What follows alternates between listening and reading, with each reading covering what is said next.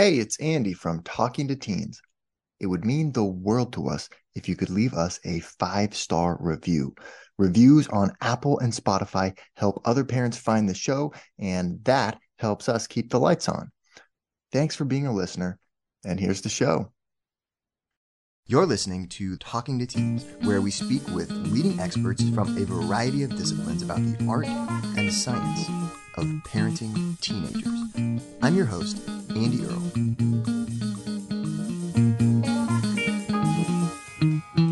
Hey, we're here today with Andrea Brand talking about sex. Andrea is the author of Stop Sweating and Start Talking How to Make Sex Chats with Your Kids Easier Than You Think. She worked for decades in public health and as a research consultant before eventually transitioning her career to focus on sex education and helping others to live more purposefully. We're talking with Andrea today about why it's so difficult for parents to talk about sex, what is wrong with most approaches to sex education, and the sex education your teenagers are probably receiving in school. We're going to talk about how to communicate your values around sex in a healthy and efficient way. We're going to see how you can find sex education programs and groups in your community to get your teenager involved in and why that's so helpful and important. And we're going to look at how you can start a group of your own to get some teenagers in your area or your city involved in some regular chats where you can bring up topics like sex. Really looking forward to talking about all that and a whole lot more. Andrea, welcome to Talking to Teens. Well, parents love talking about sex. So I think this is a perfect, uh, perfect collaboration here. How in the world would you possibly um, get into this this field? What would possibly inspire you to want to talk about the topic that parents seem to hate talking about more than anything else? Well, it's it's so funny that you said parents love talking about sex, sort of tongue in cheek, because I do feel there's so many adults who absolutely are comfortable talking about sex with their friends, with their partners, with other adults in their lives. And then all of a sudden, things change when it comes to talking to their kids. It's like a whole nother story altogether. And so that's what prompted me to write this book. That became very apparent to me when I was talking with a lot of my adult friends who at the time had prepubescent kids, basically. And yeah. I sort of would ask, How you doing? Talking to your kids about sex.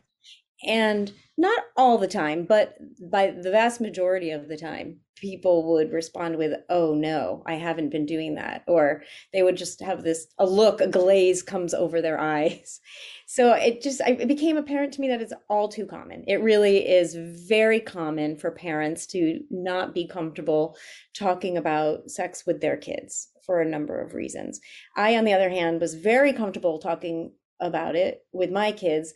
And it's also been something that has been connected in my career from the get go, like starting back in college. Uh, so it just seemed like this book was ready to come out of me. And thus I decided to actually put it out there in the world.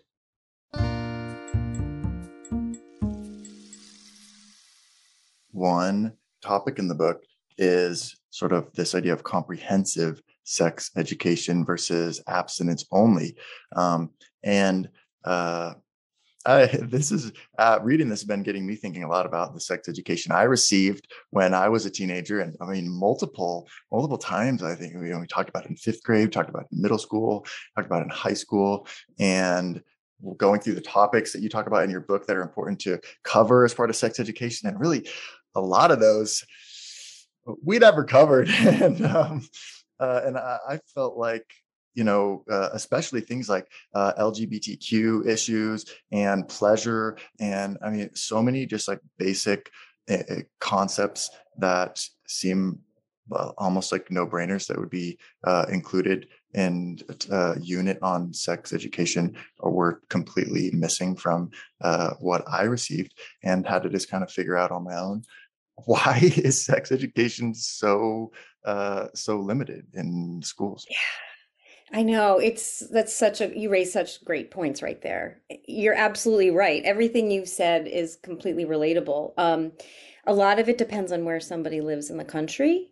Yeah. But it's not even that cut and dry. It's not that simple. So just to give you the the big background overview is that there are guidelines. There are federal guidelines about what can be included or should be included in sex ed, but they're only guidelines. What that means is then right. states have the freedom to decide how they want to address it. And then within each state, you also the schools school districts have a degree of autonomy. So just to give you a couple of examples, um, you have a number of states I, I mean the last the last time I checked for my book was just under a year ago. But just okay. under a year ago, I think there were 30 states that required sex education be taught at all. But that didn't mean it had to be comprehensive. It could be it could be abstinence only, which is also right. now known it might also be called sexual risk avoidance. Just so you mm. know, those terms are interchangeable. Okay. So it just meant something had to be taught. But what gets scarier is is that of those 15 didn't didn't have a requirement that it be medically accurate. So I mean, I just pause right there. Mm. You could basically say, "Yep, we teach sex ed, but it's not factual." so, right? Like you can see where this is going and how right. this can it's really a disservice to kids and and disempowering to kids. So it might not be medically accurate, might not be culturally responsive. Okay, right. so lacking cultural sensitivity and so forth. And it may may not be evidence based or evidence informed. So that means it's not based on any rigorous curriculum that's been studied and peer reviewed and so forth. So you can see how it's a setup for a lack of good, solid, appropriate, factual, medically accurate information. And so I, I don't want to get too much into the weeds, but I will just say that I happen to live in a state that's known to be rather progressive. And even in my state, mm. you can have two school districts next to each other. One might be teaching a comprehensive sex ed curriculum, yep. and the town over may be teaching the the sexual risk avoidance curriculum if or nothing at all i mean so and i'm in a more progressive state yeah. as as as politicians would say so if you were to just look across a map of the united states it's really it's all over the board um, and I mean, there's a lot of issues that come up with it. A lot of the curriculum are very heteronormative. So if you're not someone yep. who identifies as, you know, a straight male, for example, yep. You're you, you're feeling left out in that classroom. I mean, right. and I'm oversimplifying it, but I just I'm trying to really say how you can see how it really can alienate a a big segment of our population and yeah. how how does that how do people in the classroom feel if if they're not identifying with what's being taught yeah right, and, right. however you want to cut that so yeah so sex ed in the us is um, probably not one of our greatest strengths here there are some countries who are doing it better for sure. And you know that's when i say okay so if we can't rely on on this happening in schools then where where are kids going to get good information? And do you want to be passive about well, that? from porn. Bingo. So that's a great place for people for kids to look. They think. They oh yeah. well i'm just going to go online and i'll either for entertainment or or maybe they're seeking out information and they land on porn. Yeah. And that's you know totally makes sense that that's going to happen. Now imagine if somebody doesn't have sexual experience nor sexual education and they are all of a sudden seeing porn they've never seen before.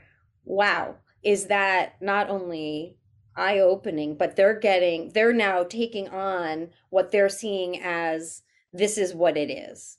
And that can cause a lot of misunderstanding about sex, power dynamics, violence, consent, yeah. um, safety. I mean, you name it. Like, I'm just trying to sum it up right here for a moment, but so many things if that's Yeah. someone's introduction without really having the media literacy or the ability to see that what they're watching isn't necessarily based in reality or good, healthy relationships.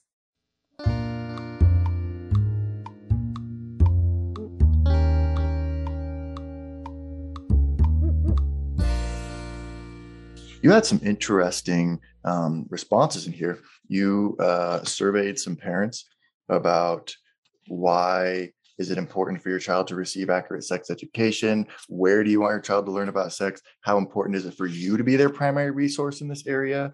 Um, what fears do you have about talking to your child about sex? Uh, and I thought some of the um, responses that you shared in here were really, really interesting. Um, what what what did you learn from questioning parents about this topic? Yeah, what I learned is that we can make no assumptions. So people, even people who have an understanding that it's important to talk to their kids about sex, are still sometimes frozen in their tracks. Um, Yeah. I've learned that there's a lot of common fears that that parents have, and they also have a lot of common goals. Like they want their kids to be empowered with information. They want their kids to know that there are go-to, the parents are go-to resources, or there's other adult substitutes who can be go-to resources. They want their kids to understand that sex is not only for reproduction, that it's also for pleasure, and Yeah. that you get to have full control over your body. You are it's up it's all you to be giving consent to check in with your partner to making sure that you're receipt you're you're giving consent you're receiving consent that it's an ongoing thing. Um yeah i mean parents have a lot a lot of feelings about this and yet it's not something you hear parents talking about very much. No. exactly. Parents are keeping this to themselves. You know i think it's partially has to do with their own template from how they were growing up Mhm. from maybe not having a comfortable role model about uh, talking about this openly, figuring out things on their own a few decades ago, or based on these maybe not very rigorous sex ed classes if they had any in their school. Um, so it's, you know, this is one of those things where it's like we are. I don't want to sound dramatic, but almost like breaking the cycle of what we had as a model Yep. In going forward you know, my takeaway from the parents is they have a lot of really good intentions. They Yeah. really do want to be a go-to resource, not just to be the go-to, but to be proactive in initiating conversations, but somehow just get stopped in their tracks. You know, Mhm. it just brings up stuff and they they end up putting it off, hoping to get to it later, but not necessarily prioritizing it.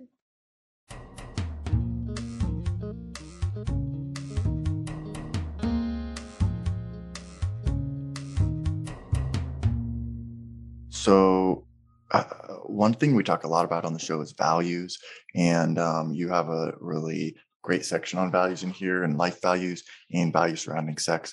And I wonder uh, uh, if you could talk a little bit about just how, um, well, figuring out your what values you want to communicate, uh, and then also analyzing what values you actually are communicating or um, what messages your teenager might be receiving um, about what your values are. Yeah, it's true. Because one thing that I realized a while ago is that we're constantly sharing our values with our kids, even if we're not overtly Yeah, saying, yeah, yeah, yeah. Oh, they're so perceptive and they make assumptions about what our values are in all kinds of areas without us even really saying anything or realizing that we're communicating anything. And I I believe that they're more likely to make those assumptions when we're not overtly stating what those values are, Mhm. right? So they're Yep. picking up on subtle cues or maybe not so subtle cues that we're giving off. I think I may give examples of this in the book, I'm not sure, but you know, even if you're listening to a news story on the radio that somehow triggers you and you blurt out a response to nobody, you're sort of talking Mm, to the radio child in the room is picking up on that, on yeah, what it is that you're responding to, even if you're not having this conversation with the child about the topic uh, that you're listening to, Mm. for example, or not saying something out loud or not talking about something gives is where they get all the space to create all the assumptions Yeah. that and that's where you can get yourself into a lot of misunderstandings. I don't want to say get into trouble, but just misunderstandings. So the way around that is really to just steer into things, right? And and this can start at early ages. So even though, you know, a lot of the conversations that we think of having, especially the ones that give us knots in our stomachs or make us feel tongue-tied,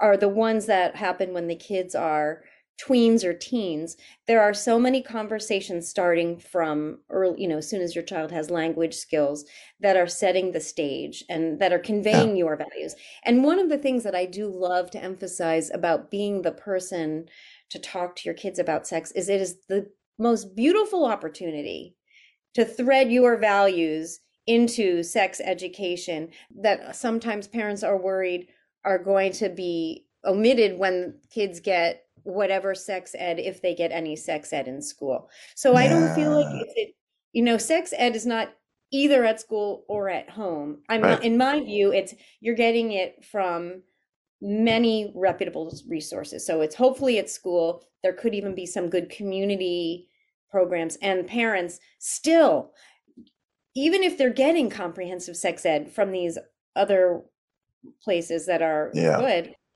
you still can be reinforcing it and that's your chance to say what your values are and by sexual Mm. values what do i mean you know a lot of times parents aren't aware of what their sexual values are and that's why i Right. wanted to put something in the book to help people get in touch with what those are um you know a simple one might be and some i sometimes feel a little old fashioned even just saying this but i'm going to put it out there um sex before you're in a lifetime committed relationship whether it's marriage or life partner doesn't matter. Um you know that's an example of a value. Do you agree that that's okay or do you agree that that's not okay for whatever reason? You know and how is that coming across to your and why and why? If if you are one who doesn't believe in that and you know sex being sexual until you're with your final life partner um why is that? Where does that come from? And so forth. So it's it's not Yeah. just having a statement that you're like this is my value and that's that's it. It's trying to get in touch with an understanding why is that? and digging a little bit deeper because that often can cause then parents to reflect see what's inside and even open their mind to maybe a perspective that's a little bit different for their child even if it's you know it's a little bit more open than what they thought was the parent's own value. Yeah. really self-awareness. It really has to do with just getting in touch with that. And a lot of us don't do it unless we're absolutely confronted with it. You know there's so many varying degrees of people who are you know self-awareness. Yeah. But at that point, then uh, it's a little bit late. yeah exactly right. Exactly as you saw, there's a lot of things in here that try to help parents get in touch with um, their sexual values. An example is, you know, pleasure, right? The, the the primary reason people are sexually involved is pleasure. Right. And yet that rarely comes out in sex ed. No. Sex ed really goes often back to I don't I mean I don't even know what words to say, just sort of reproduction, you know? yeah. like- right. nuts and bolts of reproduction. And first of all, that's just a fraction of sexual activity. And it certainly doesn't account for all forms of reproduction anymore, right? Like, Yeah. you know, Right. it's just it's missing out on so many things. So pleasure is is a big topic that is often overlooked. And honestly, I I feel that it's it's so important for kids to understand um that sex is can be pleasurable and it can lead to some really wonderful discussions w- between parent and child. And again it just so many opportunities to explain um, yes it's pleasurable and typically though you would wait until you um, you know feel comfortable you do things only when it's when you feel it's your time and there's so many it's opportunities for so many more discussions. I know here I'm oversimplifying it just for our purposes, but yeah, no shortage of great discussions. And then it also is a relationship building with with parent and child because you're trusted. It shows yeah. that you're you're not um you're not reacting, you're not shaming. I mean, these are all to me parts of being that comfortable, open, go to person for your child um, to be able to give really good information and to give off that message that you can come to me with anything and I'm not going to fly off the handle, make you feel less than or shamed or anything, you know. And I feel as parents, isn't that what we want for our children to come to us so we yeah. can be good communicators, two ways, really and by um, going there and talking about it, even though it's awkward, really making the effort to be non-judgmental, and you also are sending the message that that you're a presence that they can talk to you about really anything. And I think that we should see it as an opportunity. Um, talking about sex uh, allows us to build more trust, like you're saying, and deepen our communication with our teenagers so that then now they feel like they can come to us with uh, all kinds of situations in the future. Like, hey, wow, uh, if mom uh, came to me with like that super awkward conversation um, about the clitoris, then ah, I can tell her about this thing I'm struggling with or this thing that happened to me. And um, so I, I, I really think that um, that's actually a huge benefit of having these kinds of talks. I agree with you. I completely agree with you. And in fact, a lot of the things that I um, outline and use as as ex- exercises in the book really can be used for any any topics that are difficult to have. Yeah. You know, it really it I I do feel like this is to help people get over their fears or whatever barriers they put up. And let's be honest, the barriers are self-imposed. That's what we right. do. We put these barriers up. Um, and we need to, you know, just chip away at them. And it becomes easier and then these discussions become almost second nature.